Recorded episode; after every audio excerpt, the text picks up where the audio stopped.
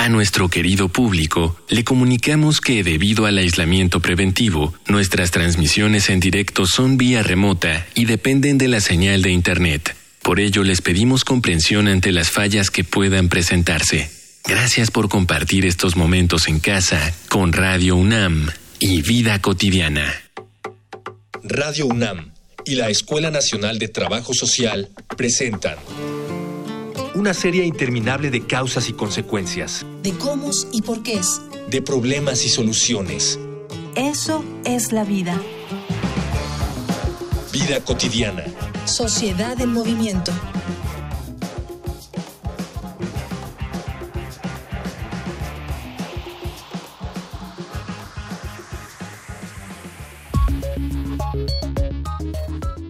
Mucho se ha dicho sobre las personas que no tienen la posibilidad de cumplir una cuarentena o las medidas adecuadas de distanciamiento social, y estas limitaciones las solemos relacionar con los sectores poblacionales que dependen de un ingreso diario en un trabajo informal. Eso, sin embargo, es una visión limitada de una realidad mucho más amplia, que por apatía, aversión o desinterés preferimos no atender. No es secreto que el sistema carcelario de nuestro país está lleno de irregularidades, corrupción y abandono. Las celdas se encuentran sobrepobladas y en la mayoría de los casos los presos no tienen acceso a opciones dignas de salud.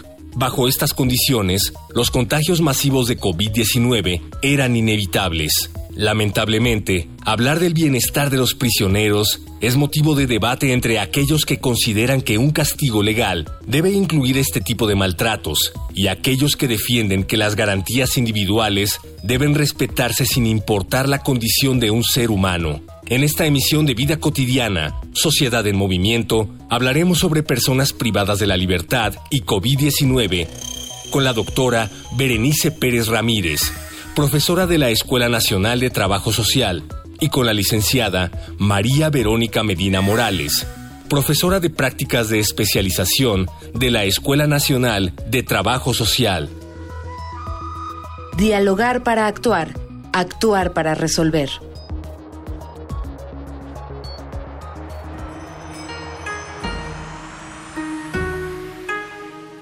Saluda Ángeles Casillas agradeciendo como siempre su preferencia. Y bueno, ustedes ya escucharon en el cintillo de presentación que el día de hoy vamos a reflexionar acerca de las personas privadas de la libertad y COVID-19. Eh, todas y todos sabemos que en materia de salud, eh, desde hace mucho tiempo existen varias enfermedades, varias personas enfermas en estos centros de reclusión y obviamente la pandemia pues no ha hecho más que hacer que esta situación se, se agrave. Entonces de eso vamos a reflexionar, pero bueno, ya saben, son bienvenidas sus preguntas y comentarios en los siguientes medios de comunicación.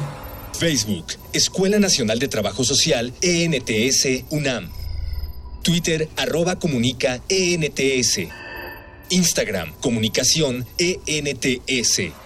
Ya están ahí nuestros medios de contacto. Me da mucho gusto recibir en nuestra cabina virtual a la doctora Berenice Pérez Ramírez. Doctora, muy bonita tarde. Buenas tardes, muchas gracias por la invitación. Al contrario, también está con nosotros alguien especializado en la materia, maestra Verónica Medina Morales. Gracias por haber aceptado la invitación. ¿Qué tal? Buenas tardes, es un placer estar con ustedes. Y antes nos gustaría eh, hacer como una, como una contextualización, si se puede, y nos puedas apoyar, doctora Bere, ¿cuáles son hoy por hoy las condiciones que viven las personas privadas de, la libertad, básicamente en esto que, inicia en marzo, en, esta, en estos momentos de pandemia? Pues sí, es, una situación complicada. Como sabemos, eh, la pandemia ha afectado en distintos espacios y en distintos ámbitos. En el caso de eh, los centros de reclusión, Sabemos que hasta el 25 de octubre había 2.635 casos confirmados y 232, 232 eh, decesos también confirmados.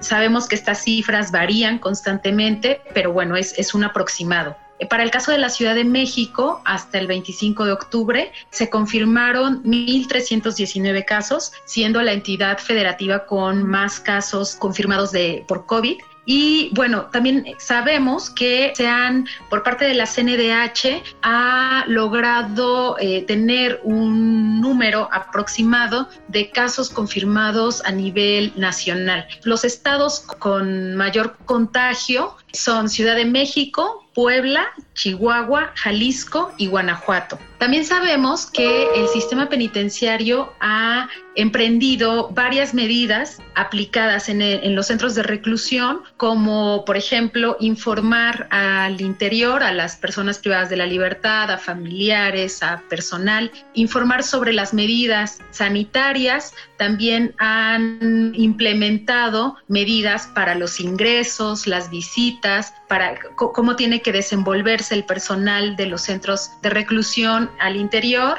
Y también sabemos que pues la, el régimen de visitas familiares y conyugales pues han, han también tenido que, que, verse modificadas. En muchos centros penitenciarios se ha suspendido la visita, tanto de familiares como de parejas. Se incentiva el uso de cubrebocas, lavarse las manos, el gel antibacterial, que son, digamos, las, las normas a seguir eh, de manera general. Y bueno, pues sabemos también que los estados, que no todos los estados han seguido las medidas de cuidado que, se han eh, indicado y entre ellos, por ejemplo, los estados de San Luis Potosí, Puebla, sabemos que de este conjunto de medidas que se sugieren, a veces no se han aplicado ni siquiera tres de estas medidas. Entonces esto puede eh, detonar en una mayor problemática tanto de contagios como de atención quizá en otro momento comentar las dificultades también para la atención a la salud de las personas privadas de la libertad.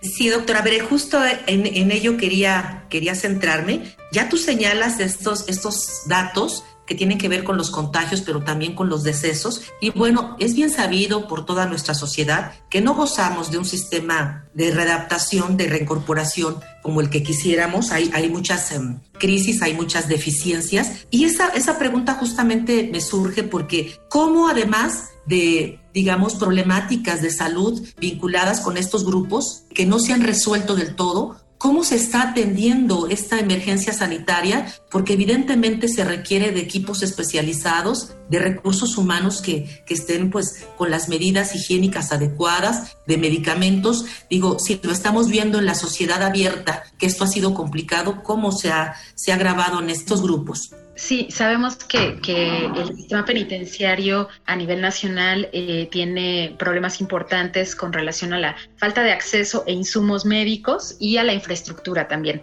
Yo lo, digamos, lo ubicaría en cuatro cuestiones. La primera es que el sistema penitenciario ya acarrea problemas estructurales importantes y esto nos obliga a pensar que la principal atención que se brinda en los centros de reclusión son de primer nivel. Es, es, el primer nivel de atención el que se brinda. Si bien hay posibilidad de hacer una eh, canalización a hospitales donde se pueden atender especialidades, sabemos que hay limitaciones y conflictos para que esto ocurra, ya que en el caso de que se requiera trasladar a una persona privada de la libertad a un hospital de especialización, pues de tercer nivel, se requiere primero hacer un, trámite y después, en muchos casos, tienen que ser trasladados con personal de seguridad y custodia. Y esto, eh, pues también dificulta, porque genera todo un trámite y toda una organización por parte del centro de reclusión. La, mayor parte de la atención se centra en el primer nivel. En el 2012 se realizó una encuesta a la población interna en centros federales de readaptación social y ahí, por ejemplo, ya se señalaba que el 4.4% de las personas privadas de la libertad dijo que recibió una buena atención médica cuando enfermó. Sin embargo, el 33.5% dijo que la atención fue regular y el 36.1% dijo que la atención fue mala o muy mala. El otro aspecto es que el sistema penitenciario debe hacer un vínculo interinstitucional con la Secretaría de Salud. Así que esto también dificulta porque en muchas ocasiones el personal de la Secretaría de Salud que se destina para eh, atender, por ejemplo, las condiciones psicosociales en los centros de reclusión, solamente es una persona de la Secretaría de Salud quien está en la oficina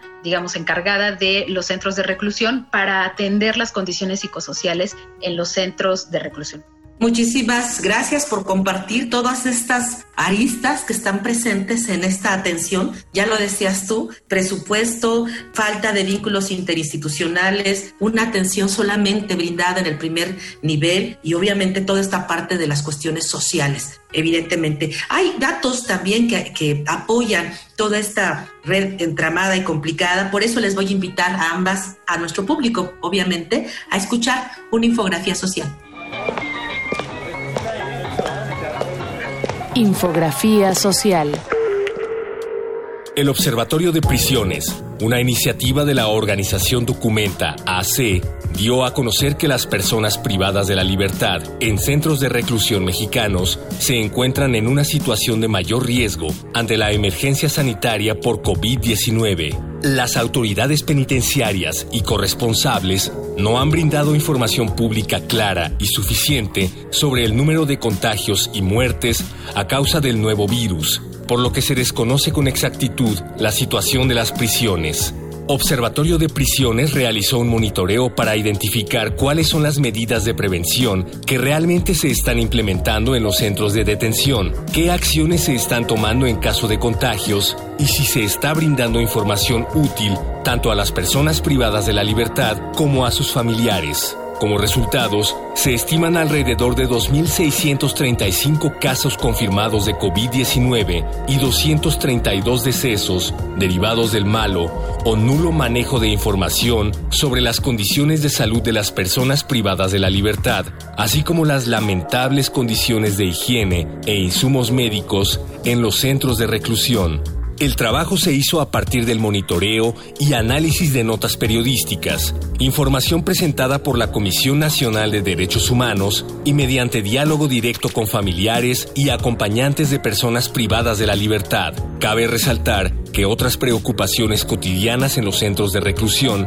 incluyen motines, que la violencia normalizada en estos sitios ponga en riesgo la vida de los reclusos, casos de COVID-19 que se puedan extender a los familiares fuera del centro de reclusión, incertidumbre sobre la preparación de estos lugares para atender la contingencia y desconocer el estado de una persona privada de la libertad y no tener información sobre su salud. Por su parte, la Comisión Interamericana de Derechos Humanos se ha pronunciado sobre la especial situación de vulnerabilidad que enfrentan las personas privadas de la libertad en la región, la cual se ha agudizado durante la pandemia originada por el virus del COVID-19 urge que los estados adopten medidas urgentes que permitan responder de manera oportuna a las problemáticas de los sistemas penitenciarios que estarían siendo exacerbadas en este contexto. La Comisión observa que la situación de especial vulnerabilidad que enfrentan las personas privadas de la libertad responde no solo a las deficiencias estructurales que caracterizan los respectivos sistemas penitenciarios de la región, originadas en gran medida por los altos niveles de sobrepoblación, sino también a la falta de implementación de medidas de prevención y de respuesta oportunas para evitar la propagación del virus. De conformidad con la información a su alcance, la Comisión advierte que los sistemas penitenciarios en la región se caracterizan, entre otras cuestiones, por la imposibilidad de contar con la habilitación de espacios con distancia adecuada, el escaso número de pruebas de detección y la falta de productos de protección e higiene necesarios.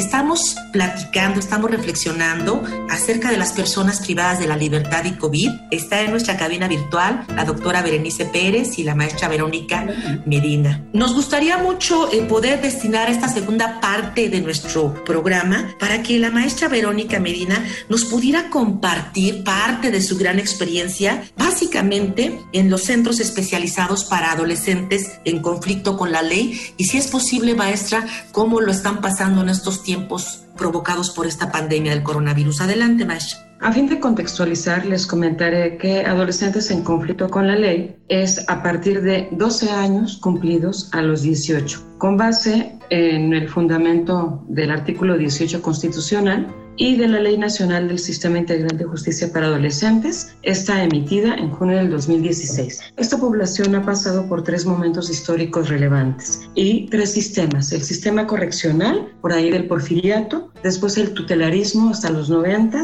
y a partir del 2008 el sistema garante, donde ya nos consideran que son los chicos adolescentes en conflicto con la ley, sujetos a derechos y obligaciones. Antes se les llamaba menores infractores, era tutelarismo, etcétera, era corregir. A partir del 2008 ya son adolescentes y hay tres grupos etarios que quisiera comentar. De 12 a 14 años no ameritan reclusión, de los 14 a los 16 ya hay una medida privativa de la libertad y obviamente de los 16 hasta los 18 años. Seis centros de atención a los adolescentes hay para mujeres, hay para chicos varones y dependiendo de su perfil los destinan dependiendo de la circunstancia legal. Comentaré que en estos seis centros hay un total de 199 adolescentes al momento, son cifras de a septiembre y tenemos que en reclusión aproximadamente son 141 con medidas en libertad que no ameritan reclusión,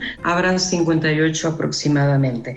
Los delitos por los que están los adolescentes son delitos de alto impacto, robo, homicidio, secuestro, delitos contra la salud, violación, etcétera. El que más abarca obviamente es el delito del robo. Nosotros trabajamos con estos adolescentes directamente, con esta población, hacemos talleres de habilidades para la vida y apoyamos a la reinserción social con actividades lúdicas y con tres enfoques, reducción del daño, resiliencia e inteligencias múltiples. ¿Cómo le están pasando ahorita los chicos? Bueno, ahorita hay grandes, grandes eh, carencias, bien lo decía la doctora Berenice, y coincido con ella, porque son chicos que están privados de su libertad. Hay grandes necesidades, contagios, hay muertes, no ingresan redes de apoyo actualmente, no ingresan instituciones que trabajan con ellos, no cuentan con materiales básicos de limpieza normalmente. Pensar en sanitizaciones todavía más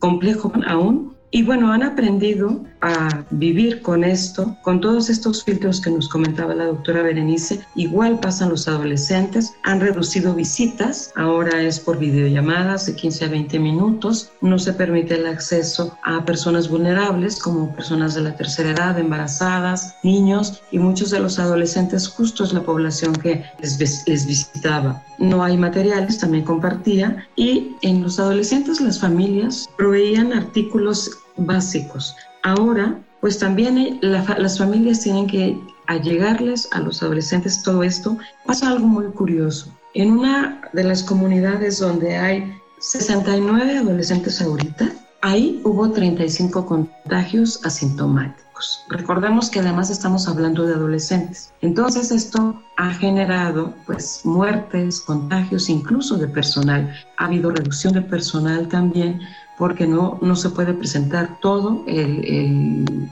el, personal, dado que también está en situación vulnerable. Ese es otro punto importante que se están viviendo en los centros de reclusión. Y bueno, se está tratando de trabajar con algunos protocolos para que se evite la propagación del virus y todo enfocado a derechos humanos, porque estamos hablando de una población que es bastante, bastante cuidada en esta parte porque son menores, son personas adolescentes, no es el mismo trato que en, los adultos y eso origina, bueno, pues también otras medidas. Incluso hay algunas medidas que tomaron los centros especializados de adolescentes como que los chicos el tiempo de su medida, que no es sentencia, en adolescentes no es sentencia, es medida privativa de la libertad, se consideró y se regresaron a casa. Varios de los adolescentes se tuvieron que regresar a casa y bueno, ese es un poco el panorama que ahorita tenemos en, en, estos centros especializados de adolescentes. Maestra Verónica, déjame, déjame reconocerte y felicitarte. Has compartido con nuestra audiencia elementos fundamentales que no solamente nos permiten conocer las cuestiones de salud vinculadas con COVID, sino además toda esta recreación que nos haces acerca de cómo se le denomina a esta población desde la parte correccional hasta hablar ahora de adolescentes en conflicto con la ley muy puntual las edades en las que tú nos estás dividiendo. Estos datos que nos comentabas acerca de en qué consiste la reinserción social, ¿no? La reducción del daño, la resiliencia la inteligencia múltiple que también trabajan con los chicos, como tú bien lo decías, una población diferente, distinta, tiene que ser un traje a la medida pensando en estas poblaciones. Me llama mucho la atención el dato que compartes de uno de los centros, decías tú que 69 personas que lo componen, de ellas 35, pues estamos hablando de la mitad, es decir, que de cada dos una persona se contagió, aunque fue asintomática. Vamos a quedarnos con estos datos, pero antes, si algo distingue a nuestro programa es que nos gusta mucho rescatar las opiniones de las y de los otros, y en este sentido hay una panorámica acerca de el trabajo que realizan algunas organizaciones de la sociedad civil en estos centros de reinserción y les invito entonces a el segmento de Voces en Movimiento. Voces. Voces en movimiento. Soy Saskia Niña de Rivera y soy cofundadora de la organización Reinserta. En Reinserta tenemos tres áreas de atención. La primera es adolescentes en conflicto con la ley, un área que trabaja con un modelo específico de reinserción social con adolescentes.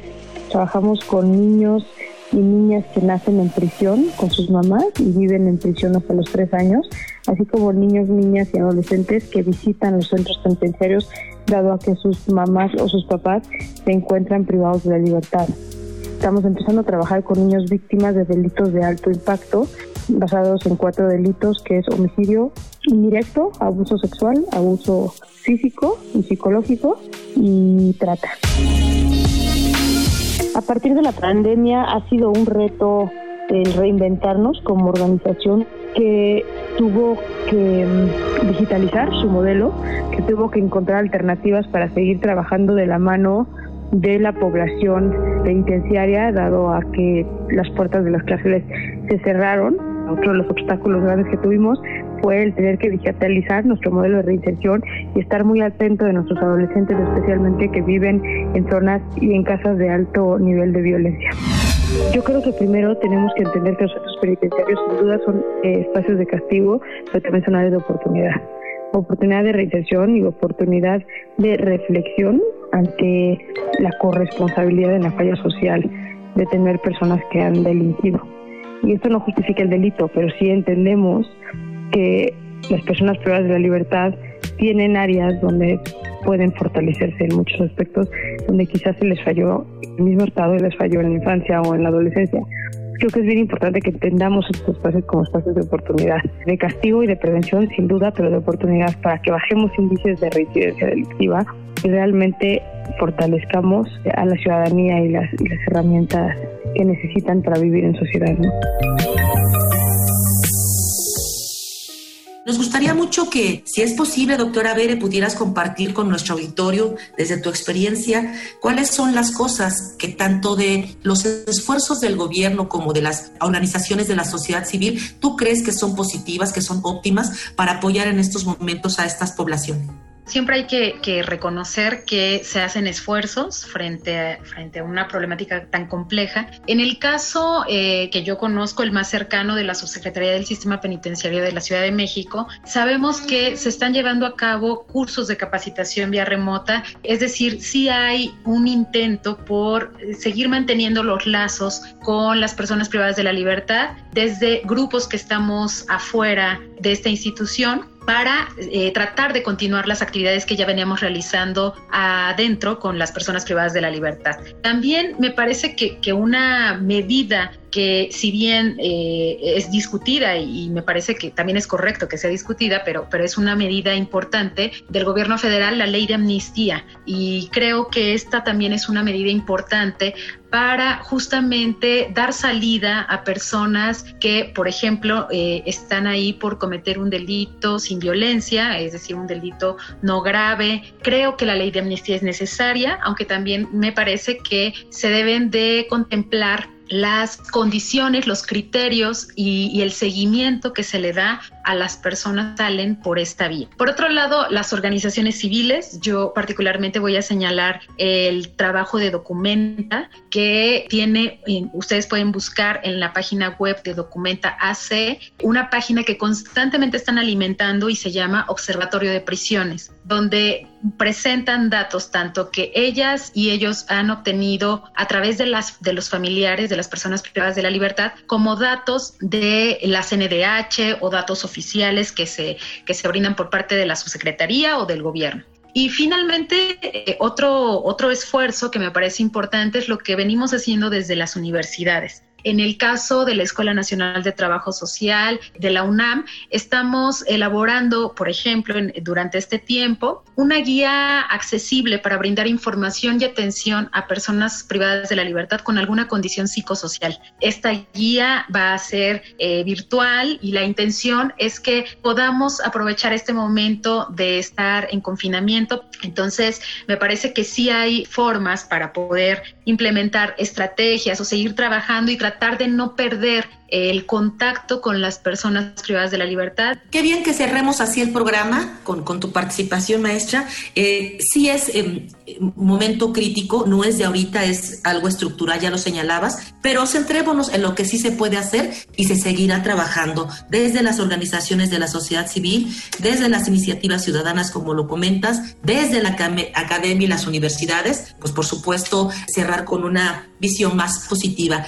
Yo te agradezco mucho, maestra que hayas estado con nosotros en nuestro programa. De verdad, fueron muy valiosas tus aportaciones. Y si les parece, vamos a cerrar con la maestra Vero. Maestra Vero, desde tu experiencia, que me gustaría que tú pudieras cerrar nuestro programa con un mensaje que podemos nosotros transmitir en relación a, estas, a estos grupos. Adelante. Los trabajadores sociales tenemos que dar respuesta a necesidades y a problemas sociales. Es, son principios éticos, morales, profesionales, etcétera. Nosotros también desde la academia y desde el grupo de la práctica estamos pensando en, en varias cosas, gestión social, donaciones, digo, de materiales de limpieza. Estamos pensando también en hacer gestión social para conseguir algún equipo porque estamos preparando talleres a distancia y algunos materiales también, como bien lo comentaba la doctora Berenice, para adultos, tipo cómics o algunas infografías, etcétera, para dar información a, a, la población y a las familias y además también a la institución. Entonces, desde la academia y con los alumnos, con los estudiantes, estamos trabajando en varias ideas de nuestro proyecto que vamos a llevar a cabo a la distancia, porque no hay posibilidad de regresar pronto. Entonces, creo que será importante todo lo que podamos hacer. Los alumnos o los estudiantes están pensando desde su casa, desde su contexto, porque todo suma, todo es bueno, todo es importante. Es momento de unir todos estos esfuerzos y talentos y les agradezco muchísimo a ambas que han estado con nosotros, tanto que trabajar, más que reflexionar, tanto que trabajar por estas poblaciones, pues no me resta más que agradecer también a quienes hacen posible en toda la cuestión técnica este programa, en la producción a nuestro productor Miguel Alvarado, en la información Carolina Cortés y Georgina Monroy, la coordinación de la maestra Araceli Borja, el apoyo invaluable técnico de la maestra Mónica Escobar, pero en especial a todas y todos quienes hacen posible este programa. Yo me despido, soy Ángeles Casillas, como siempre, deseándoles una excelente tarde Vida Cotidiana es una coproducción entre Radio UNAM y la Escuela Nacional de Trabajo Social.